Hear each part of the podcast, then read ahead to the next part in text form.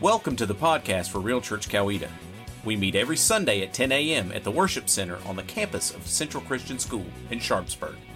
You can also check us out online at real church coweta dot com or jump on Facebook at Real Church Coweta.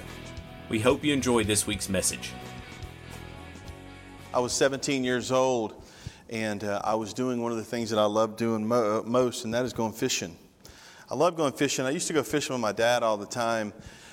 I started out fishing with my dad when I was probably about seven or eight years old, and I'll never forget, I was eleven years old, and I was on the Kentucky Lake, which is where we lived. We lived right there on the Kentucky Lake, near the Kentucky Lake, where Middle Tennessee and West Tennessee kind of combined. The river, come, the Tennessee River comes down, and the lake expands out, and it expands out uh, right there to make the Kentucky Lake, and there's all kinds of places, and I'll never forget. We were on the right-hand side uh, of the lake, and there was this rock. There was this rock. It's actually where the, the old uh, Confederate um, railroad used to be, going right from east to uh, uh, go, going from east to west. Uh, and uh, it's it, it was they had all this rock around, and my dad and I were fishing, and I, I caught more fish than him. I caught three, and he caught two. Now, fishing with my dad was always a nice, gentle. Not really. It was always a competition. It didn't matter if I was eight. My dad was like, I don't care if you're eight or not. I'm not teaching you how to do a worm. We're competing. And I've been competing ever since. And so we would go, even to this day when I go fishing with my brothers, it's a competition. We don't say much, but it's a competition. Because after that, it's like, yeah, mm-hmm, I did this, you did that.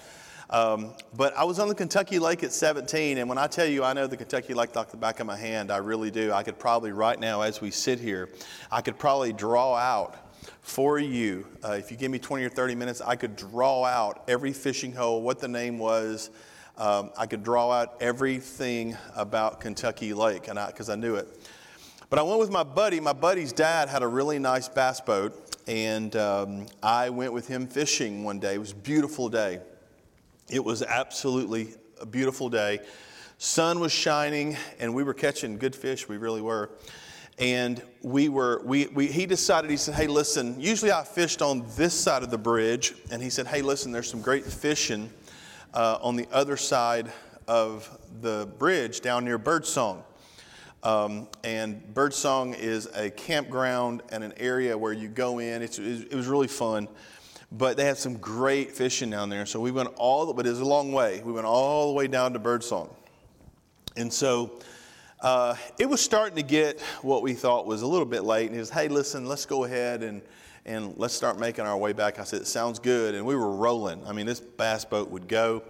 Um, looking back, I don't know that I would give my seventeen-year-old a bass boat to go out into the lake, but that's just me. I mean, I'm just thinking maybe I'm just too, you know, because I remember how dumb I was, and my buddy was more dumb than I am. So, you know what I'm saying? I mean, we were kind of, we were both kind of idiots. Um, and you'll understand that when I tell the rest of the story. What we needed that day, we didn't have. We needed a large Chinese weather balloon that would give us the forecast. But we didn't have that. And I had forgotten, because I hadn't lived in the state for a couple years. I call those my Egypt years when I lived in Ohio. I hadn't lived in the state for a few years, and I had forgotten how quickly storms would blow up on the Kentucky Lake. Um, it's really crazy, because if you look at a map, everyone always asks me, they always say, hey, listen, you're from Tennessee. Where from? And I always hang my head and say, the ugly part, West Tennessee. Oh, I've got, my family's all in East Tennessee, or I've been to East Tennessee. I'm like, I know. East Tennessee is the is the supermodel of Tennessee. You know what I mean? Uh, Middle Tennessee is the um, the very uh, attractive uh, young lady who you want to bring home to mom, and West Tennessee is the ugly sister. All right, that's just how it is. It is flat in West Tennessee. It is hilly in Middle Tennessee. It is mountainous in East Tennessee. And we lived in West Tennessee. The storms would blow through so quickly. And we didn't, because it was a beautiful day, And all of a sudden, what we thought was darkness actually was storm clouds. And guys, when I tell you that the the the lake that I knew so well, that I had just fished for the last five or six hours, that lake turned into an absolute terror pit for me. Um, I have rarely felt like, okay, this is the time I'm going to die. Except the time I said something about Wendy's hair, and then I thought at that point too, it's about the same thing. All right, uh, she got a new haircut, and I was like, eh, and she said, all right, I'm gonna kill you. But no, listen, seriously, I literally thought I was gonna die. So I've always been, uh, I've never been uh, gravitationally challenged, all right? I'll just leave it at that. I've always been a big dude. And my buddy, we were driving down the river, and all of a sudden, the rain and the hail started hitting us, going on the river, and it was pounding my head. I had hair at the time, but it was starting to thin. I was seventeen, all right? It was starting to show a little bit of thinness. And so it wasn't much to, to so I, I put something on the top of my head, and it's going, it's just pounding my head. Well, we end up, he said, listen, let's get as close to the bank as we can just in case something happens. And the boat was coming up. I mean, it was raising way up and going, bam, raising up and bam. And so I said, hey, man, since I'm a little bigger, don't I need to get up in the front? And he said, yes. And so I got up in the front and I sat on the, the area in the front where you would usually have a seat or, or you would stand fishing. And I sat there and held on to both sides. And I got the fool beat out of me.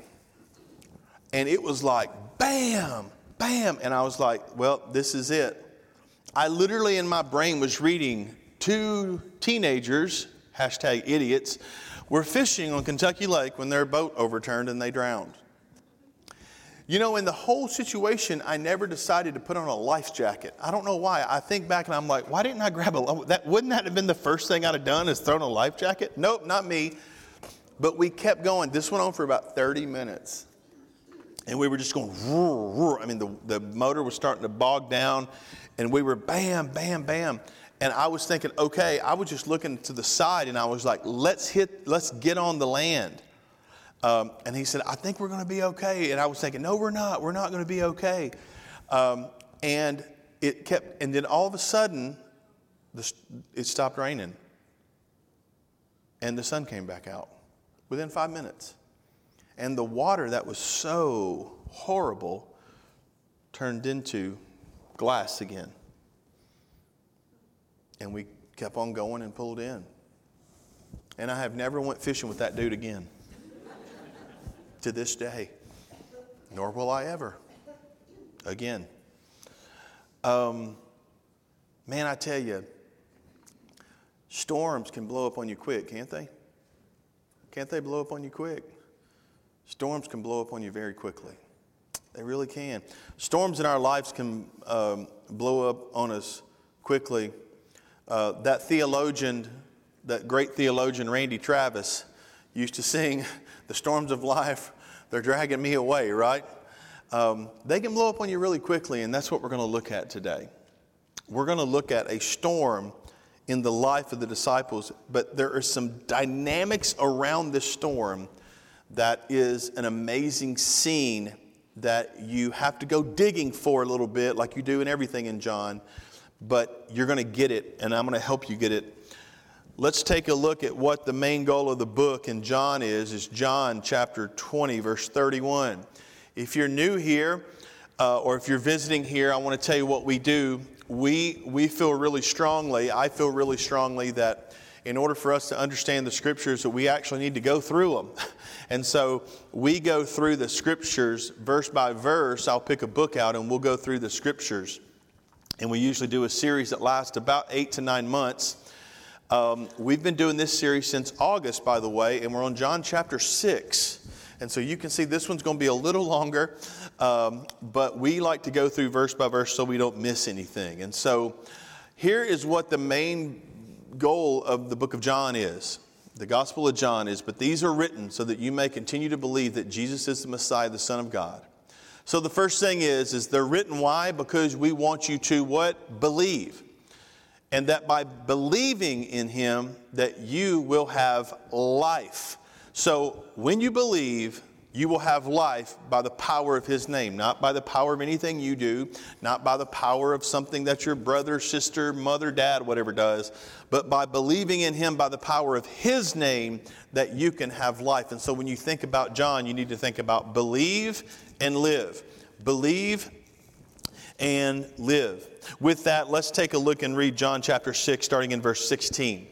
John chapter six, starting in verse sixteen, here's what it says. It says, that evening, Jesus' disciples went down to the shore to wait for him. Well, what evening? Well, the evening that he had literally just fed the five thousand men and then women and children. So the scripture says five thousand. It's really fifteen thousand, around fifteen thousand people, because they didn't count the women and children in the numbers. It was just the men. And so he really just fed the fifteen thousand. But don't forget what had happened before this. And I told you last week was this was probably the one of the worst days of Jesus' life. Jesus had just heard that John the Baptist had gotten killed. He had just been beheaded. And Jesus got this news. But when Jesus got this news, his disciples were coming back and they were excited. They were super excited about, about the ministry that they had just taken care of. They had just done, and we can read about those in Matthew and Mark, that they had just done this incredible ministry.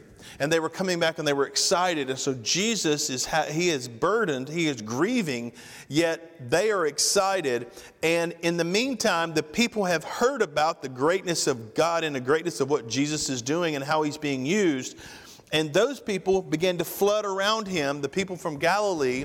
And I told you last week that when you hear the word Galilee in the scriptures, you should think of peasant. Galileans were people that farmed. They were people that, that really lived off the land, and their main concern would have been where they're going to get their next meal. Okay, they weren't uppity. They weren't. They were thinking about where they were going to get their next meal. And so they came to, to Jesus to hear his teaching. The disciples were there. Jesus was grieving. And remember, at first, Jesus, all he wanted to do was get away with the disciples, but the crowds would not allow him to do that. And the time had come for dinner, and they ended up feeding the five. It says, that evening Jesus' disciples went to the shore to wait for him. But as darkness fell and Jesus still hadn't come back, they got into the boat and headed across the lake toward Capernaum. Soon a gale swept up, uh, down upon them, and the sea grew very rough. They had rowed three or four miles when suddenly they saw Jesus walking on the water toward the boat. They were terrified, but he called out to them, "Don't be afraid, I am here." Then they were eager to let him in the boat and immediately arrived at their destination. Well, that is a um, that is an interesting synopsis of what occurred by John. However, as in other things, that we, we can we have the ability to look at both Matthew, Mark, and Luke, and we need to see there's some surrounding things that are going around this. But first, I want to tell you about the Sea of Galilee. My bride, Wendy, has been there. She has been there, and she's been in a boat on the Sea of Galilee, which is really cool. Um, I'm not jealous of that at all. Anyway, um, I have a map of the sea here. Let me let me do some detailing for you. So here is the Sea of Galilee. So right here, uh, don't ever give an A D D guy a pointer because I'll be pointing at your face and all that stuff. So here is the sea. This is where they fed the five thousand in this area. All right, so this is kind of where they were kind of at in this general area. And you can see going across from here to Capernaum is about five miles. It's about five miles across. And whenever whenever um, Wendy was there, she said it felt so small when you hear about the Sea of Galilee. Uh, it, it's probably closer to the Lake of Galilee. You know what I mean? If you know the truth about it, it's probably a little closer to that. Um, but but you, you got the you say they feed the five thousand here, and so they're probably in a boat coming in this direction here. That's probably where they were headed here to Capernaum. And so Jesus, there's, and if you if you can see, I want to teach you something else while we're here. You see all of these things in through here. You see all of these. When, if you know about map reading and those kind of things, you know, you can tell if you really, really focus, you can tell that this is actually surrounded by mountainous hills. It's surrounded by it. And there are areas where the wind can come in. And what would occur, and and and this is what's kind of crazy about this, is because, and don't forget, there were several people on this boat that were fishermen, that had fished here. They knew about these storms, but they had forgotten, and we're going to talk about that in a minute. But there were storms that would whip through here, and they would happen, much like on the Kentucky Lake, without a big old weather balloon from China. You never know these things, right? All right, I'm going to stop talking about that nonsense. Anyway, so so they literally, they literally would, the storms would blow through here, and they would be very swift, very quick, and then they were, and then they were over. And so you can see it's around at the at the at the widest level, it's about eight miles and it's thirteen miles long. It gets very narrow in here, it gets very narrow up here, but they were they weren't going through the main part. They were going through this part up near the top. So, what did Jesus do instead of go with them in a boat? Let me tell you what he did. He did the thing that he knew that he needed to do in order to be filled and be ready for the next day. And what he did was he went off by himself and he connected with the Father. And he did that because he saw that as a first priority before he took another step in his life. The first thing he wanted to do, because he knew his situation, even though, even though, even though he had the power that he had, even though he had the resources that he had, the first thing he wanted to do is freeze, go up on the mountain side, and connect with his heavenly Father. He thought that was a first priority. And so should you. And so should I. He had his priorities in the right place. One of the uh, one of the my favorite things I used to listen to all the time, um, and there's actually a podcaster who does this kind of now, but he's not quite as good. I like him, but he's not quite as good, is uh, Paul Harvey. And Paul Harvey used to come on the radio in the afternoons, and he'd say, and now the rest of the story. And he would tell the whole story, and he was incredible. And I don't know where he got all these stories from, but he was incredible. So today I want to tell you guys the rest of the story. You can find that in Matthew chapter fourteen. It'll be on the screen behind, starting in verse twenty-two. It says, immediately after this, Jesus insisted that his disciples get back into the boat and cross to the other side of the lake while he sent the people home. After sending them home, he went up in the hills by himself to pray. Night fell while he was there. So I want to stop there. Let me say something to you guys. I'm fairly confident, and I don't know this for a fact, this is my guess, knowing the disciples the way the scriptures say them, there's probably a little bit of discussion going on between Jesus and the disciples. He's saying, you guys go ahead. No, no, we don't want to go without you. You guys go ahead. No, I don't want to go without you. And I think Jesus finally just said, hey, look, I'm going up on the hillside and you're not coming. And so I think this connects well with the Gospel of John, where it says, well, they were standing there and realized he wasn't coming back, so they got in the boat. I think that's what it is. Meanwhile, the disciples were in trouble far away from the land, for a strong wind had risen, and they were fighting back heavy waves. At three o'clock in the morning, Jesus came toward them, walking on the water. Well, how in the world does Jesus know that they were fighting back waves? How did he know? Well, at other parts in Mark and, and Luke, and I think it's in Mark, the scripture says this.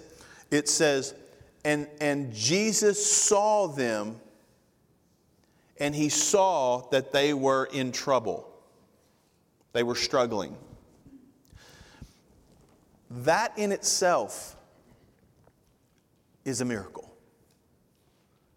That Jesus is on the land. Listen, They didn't have, you know, they didn't have Google coordinates. They didn't have FaceTime. You know, they didn't have flashlights. It's pitch black. Yet even in the darkest of night, Jesus still saw them. And he understood what they were going through. And he does the same for me and you. That's free. Uh, you don't even have, that's, that's, no, it didn't cost you anything. That one was a free one. Here's what, here's what it continues to say. When the disciples saw him walking on the water, they were terrified. In fear, they cried out, "It's a ghost." So the reason they cried out, "It's a ghost," is because many people believed back then that when you die, you became a ghost. And when they saw a ghost, they were like, "Ruh-roh, that's getting ready to be me. It's a ghost." But Jesus spoke to them once again and said, "Don't be afraid. Take courage. I am here." And then it says, "Then Peter called to him, 'Lord, if it's really you, tell me to come to you walking on the water.' And Jesus said, 'Yes, come.' So Peter went over the side of the boat and walked on the water toward Jesus. But when he saw the strong wind and the waves, he was terrified and began to sink. 'Save me, Lord,' he shouted. Jesus immediately reached out and grabbed him. 'You have so little faith,' Jesus said. 'Why did you doubt me?' When they climbed back into the boat, the wind stopped." And this is an important point that I don't ever want you to forget. Then, I have it circled in my Bible for a reason. Then the disciples worshiped him. This is the first time recorded in the scriptures where the disciples worshiped him as Lord. Then the disciples worshiped him, saying, "You are really the Son of God," they exclaimed. What can we learn? What does this say about God? What does this say about us? And what are we going to do with it? The first thing that I want you to know is we forget very quickly what God has done for us. How quickly we forget what it is that God has done for us. I want you to imagine this for a second. You have just seen God in the flesh, being Jesus, feed over fifteen thousand people. You've just seen him. As a matter of fact, when you get into the boat, have you guys ever had a situation where um, you go, like, let's just say, I'm just, I, this is hypothetical totally, but you go to, say, a Mexican restaurant in Ashley Park, you know, La Parrilla maybe. You eat a little bit too much of the chips. You with me? I've never done this, but I'm sure some of you have. Uh, you, you eat too much chips, and then all of a sudden they, they bring the, you know, could you get the big bowl of cheese dip? You know what I'm saying? So uh, I call that the real crack, right? It's the cheese dip because you can't stop eating it. And and so you do that, but then the meal comes and you're like, well, gosh, man, I don't want to waste all this money on the meal. And so and you partake in that too. Are you with me? A few of you skinny people are going, no, I have no idea what you're talking about. Anyway, everybody else understands, right? So you you do that. Well, you, you get kind of overfull. And you get it, and you, you walk out, and you get in the car, and you're like, man, I'm never doing that again. Until the next time, when you've forgotten. I want you to understand something. The disciples were in the boat, and they were fearful. But they were fearful with full, overflowing stomachs from what God had just done for them. They were overflowing. And they forgot, because we quickly forget. One of the greatest examples of this is in parenting. It's so amazing to me whenever whenever kids become teenagers, because they think they know it all and they forget, they forget everything that you've done for them. And here's the, I have good news, everybody. For some, it happens around twenty-one or twenty-two. Most time it takes to twenty-four or twenty-five. Sometimes you have to have your own kid, you know what I'm saying, and then it really hits you in the face. But our experience has been that the kids eventually remember what you did, and you go from you go from being everything to the dumbest thing to the most wise person in the world, all within a span of about twenty-five years. Are you with me? And so, so our kids forget all the sacrifices that we make. They do. I have a picture. Speaking of forgetting things, I have a picture uh, that doesn't really go with our uh, decorating motif in our home. Uh, it's got a strong nineties vibe. Are you with me? You know what I'm saying? I'm not going to describe it because your house may have a strong nineties vibe and you may think it looks awesome, and maybe it does for you. But this picture is right when you walk in my door. You walk in my house, and the first thing you're going to see to the right is a picture about this big. Someone made it for us. It's about this big, um, and it's got a it's got a roll. Of, it's got two photographs on it. The first photograph is of our home. It's up here in this corner of our home. That our first house we ever bought. The next photograph, by the way, they were on the same camera roll, the same roll of film. Our next picture down here is of our house completely destroyed by that was destroyed by a tornado. And there's scriptures, there, we've put scriptures in the middle, and the scripture is a scripture that a pastor who picked me up that night underlined in my Bible about how God has lifted us up out of the pit and has saved us for such a time and for doing greater things. And so that's what you see when you walk into the house. And yes, it has a strong nineties, late nineties, you know, feel to it. Why? Why don't I just change the frame? I don't want to change the frame. Why don't I change the matting? I don't want to change the matting. You know why?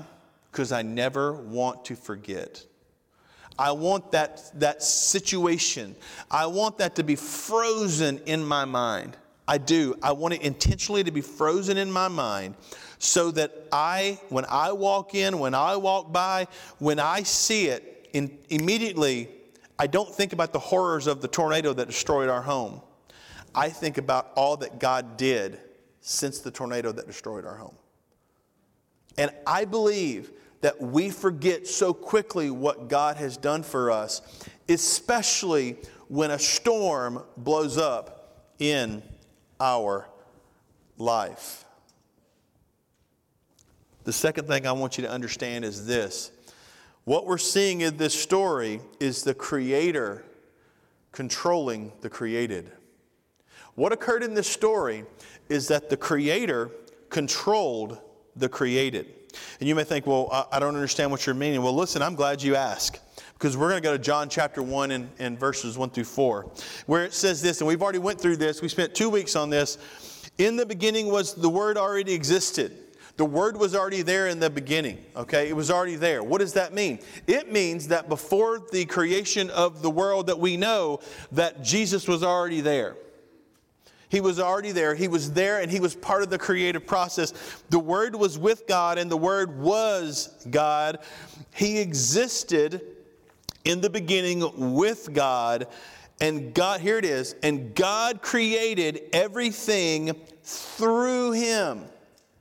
Jesus was the creative hand we see in Genesis from God. And nothing was created except through him. And the Word gave life to everything that was created, and his life brought light to everyone.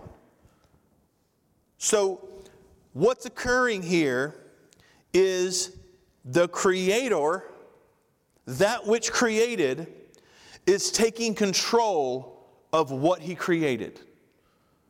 That's what Jesus is doing here when he walks on water. That's what he's doing when he calms the storm. And that's what he's doing when he calms the disciples. There's an image here where it says this. It says that uh, it says that Jesus began to walk on water. And this verse is one of my favorite verses in the Scripture. It says Jesus, and every time I read about Jesus walking on water, I always think about Genesis chapter one, verse two. Genesis chapter one, verse two says, and I love this because what I think of is this formless void, this mountain of void, this mess.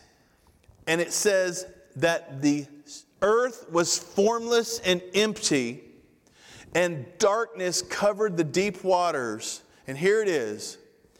And the Spirit of God was hovering over the surface of the waters.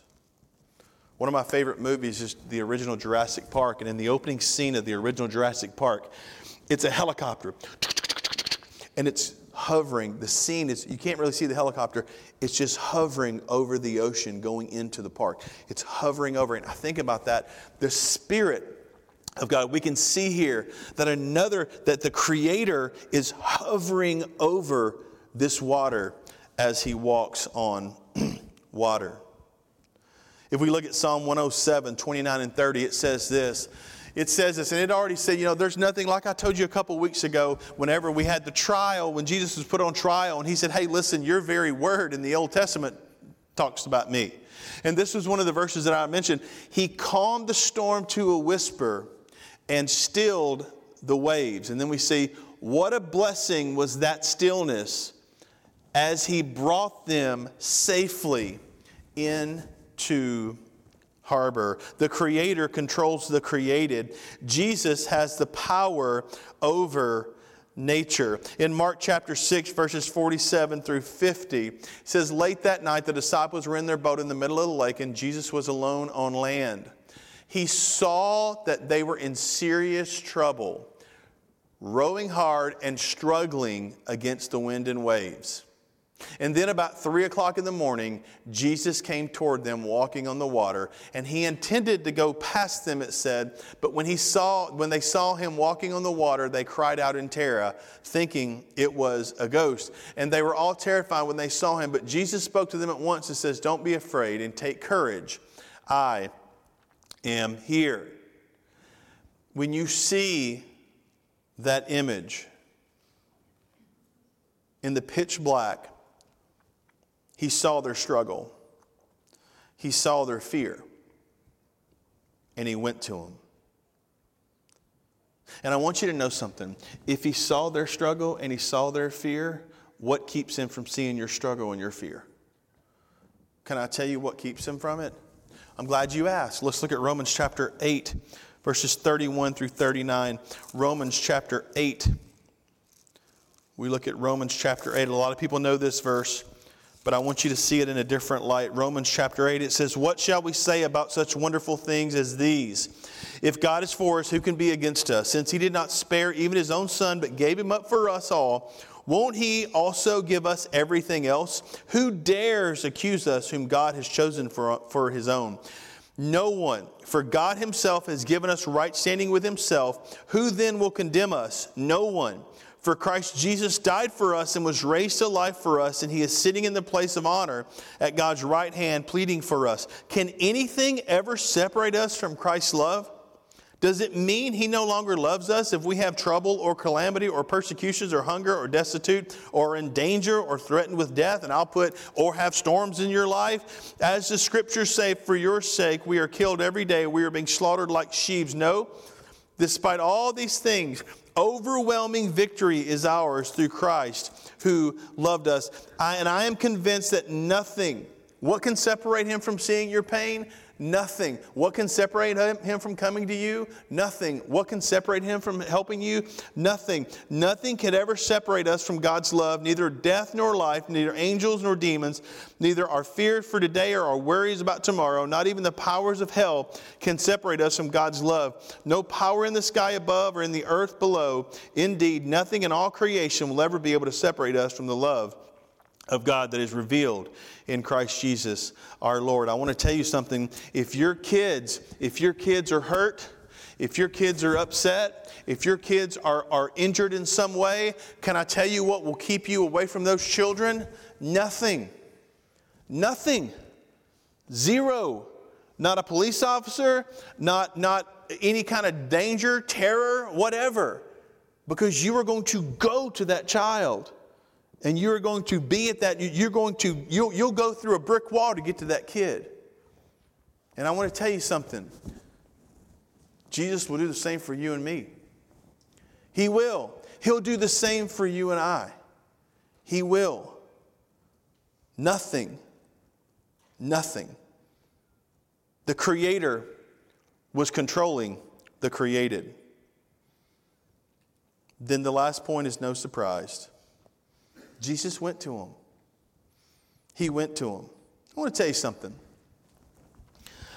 I think Peter's got a bad rap in this situation. Now, I think that because I'm a lot like Peter.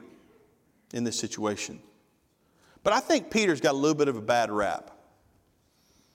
Why do I think he's got a bad rap? Well, here's the thing. Peter was on the boat with everybody else. Peter saw Jesus starting to, to, to come. He was fearful. Jesus said, "Don't worry, it's me." And Peter was like, "Well, Jesus, if it's you, tell me to come to you on the water." A little bit of a test there. And so Jesus said, "Well, all right, well, you come. Come on." And and when he when he started to come, he actually had a little bit of success at first, which would have freaked me out totally, right?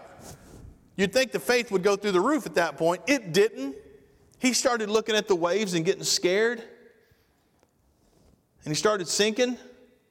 And Jesus picked him up, said, "You have little faith," took them both back to the boat. And a lot of people, when they read that, they're like, "Well, you need to have more faith. You need to have more faith." But let me say something to you. I bet you that's what the disciples said when he got in the boat. "Well, why didn't you have enough faith?" Jesus said you didn't have enough faith. And if I were Peter, I'd have said, "I'm the one that got out of the boat. I'm the one that made my way toward Christ. You poor, timid souls, all eleven of you, were in the boat. You were scaredy cats in the boat. I'm the one that went toward him." And I want to know, I want you to notice something. Even though he lacked the faith, he was still the first one to touch Jesus' hand. And he was still the first one to be lifted up. He was.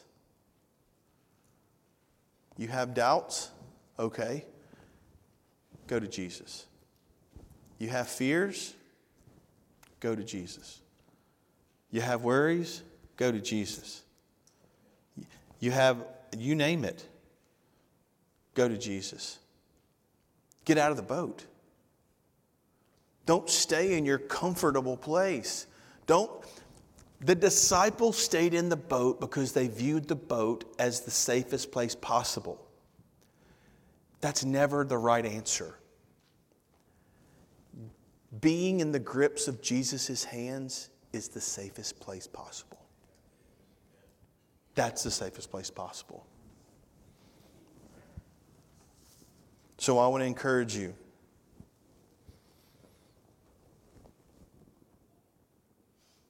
Give it all you got. Go all in. Storms are around you. Get out of the boat. Run toward Jesus.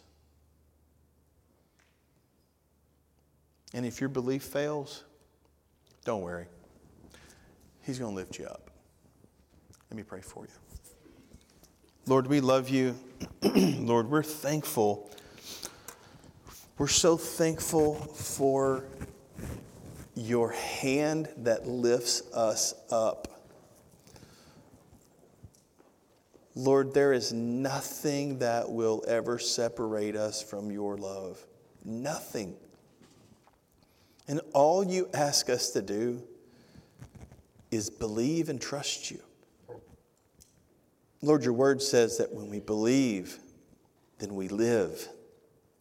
And God, I don't want to live a life where I'm trusting in myself, or I'm trusting in some company, or I'm trusting in some church, or I'm trusting in some person, because all those things are not eternal.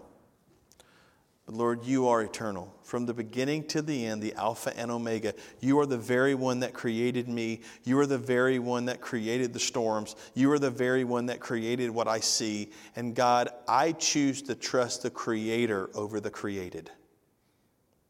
Lord, let us be people that pour all we have into you. And Lord, even if we do sink like Peter, let us get out of the boat with the confidence to know that you will lift us up. It's in the strong and mighty name of Jesus we pray. Amen. You may have some concerns today. Maybe you're carrying a burden. I want to encourage you this. I want to encourage you not to leave here the same way you came in. I want to encourage you to leave here changed from the inside out. And so I want to ask you, if you've been carrying something and something's been heavy on your heart, look, grab a friend beside you or, or just come down to the altar and leave those things here.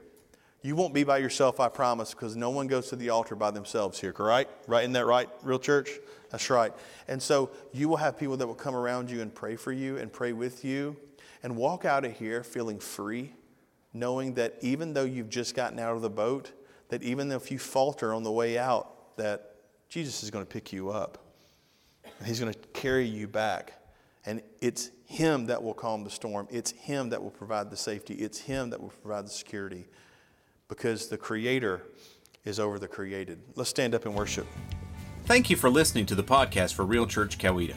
If you have any questions or would like to contact us, please visit our website at real church coweta dot com and click on the Contact Us tab. We invite you to join us every Sunday at ten a.m. in the Worship Center on the campus of Central Christian School in Sharpsburg. Until then, God bless, and remember to love God, love others, and live real.